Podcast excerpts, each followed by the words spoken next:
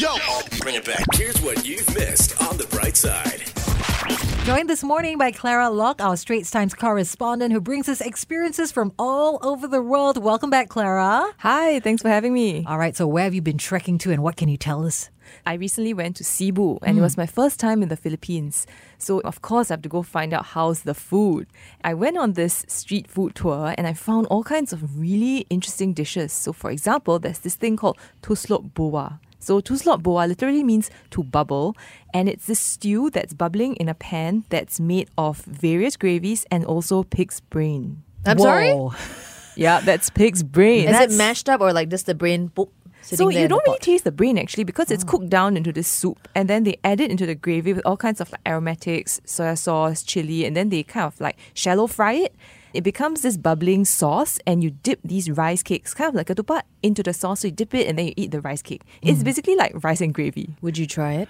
Um, if I'm with Clara, yes. Or you, for that matter. okay. I'm feeling a bit conflicted because uh, the idea of pig's brain, I've never tried it. Not exactly the most appetizing or enticing to me, but the way you're describing it sounds really delicious. I happen to know a great place in Singapore where you can eat pig's brain. What does it taste like? Uh, like a savory chawanmushi. It's actually very nice. Oh, really? Okay, just don't tell me what it is, and then I'll probably try it. Just don't tell me what it is at that moment, okay? Okay. All right, instill some confidence in me, why don't you?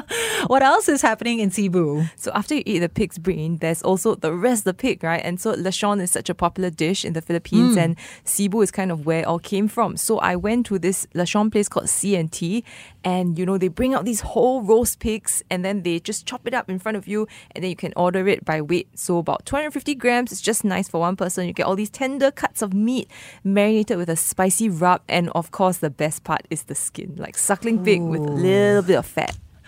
Thanks, uh, Clara. Getting us all starving this early in the morning. Yeah, Ready and for brunch now?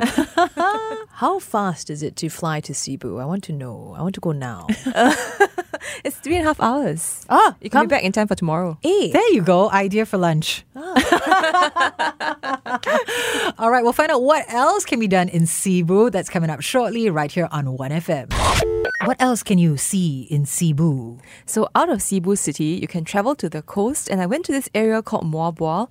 It's known for diving. The waters are really clear, and I had this really amazing experience where I went diving with the sardine run. Ooh, that's like the big school of fish, and you're swimming amongst them? Yes, Very it's this huge mass of sardines. It's called a bait ball, and they kind of cluster like that so that they can avoid predators.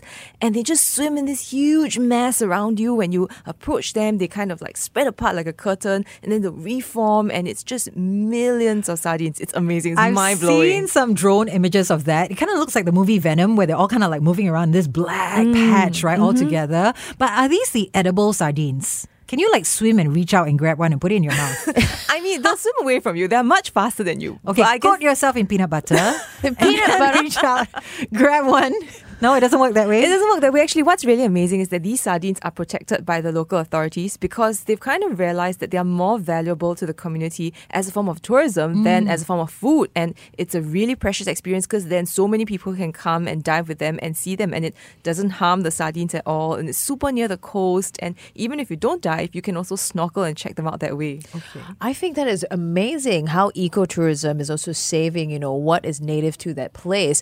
Uh, Carol. Yes. I never heard of sardines liking peanut butter. I just came up with that. Who knows? If they don't try it, they don't know, right?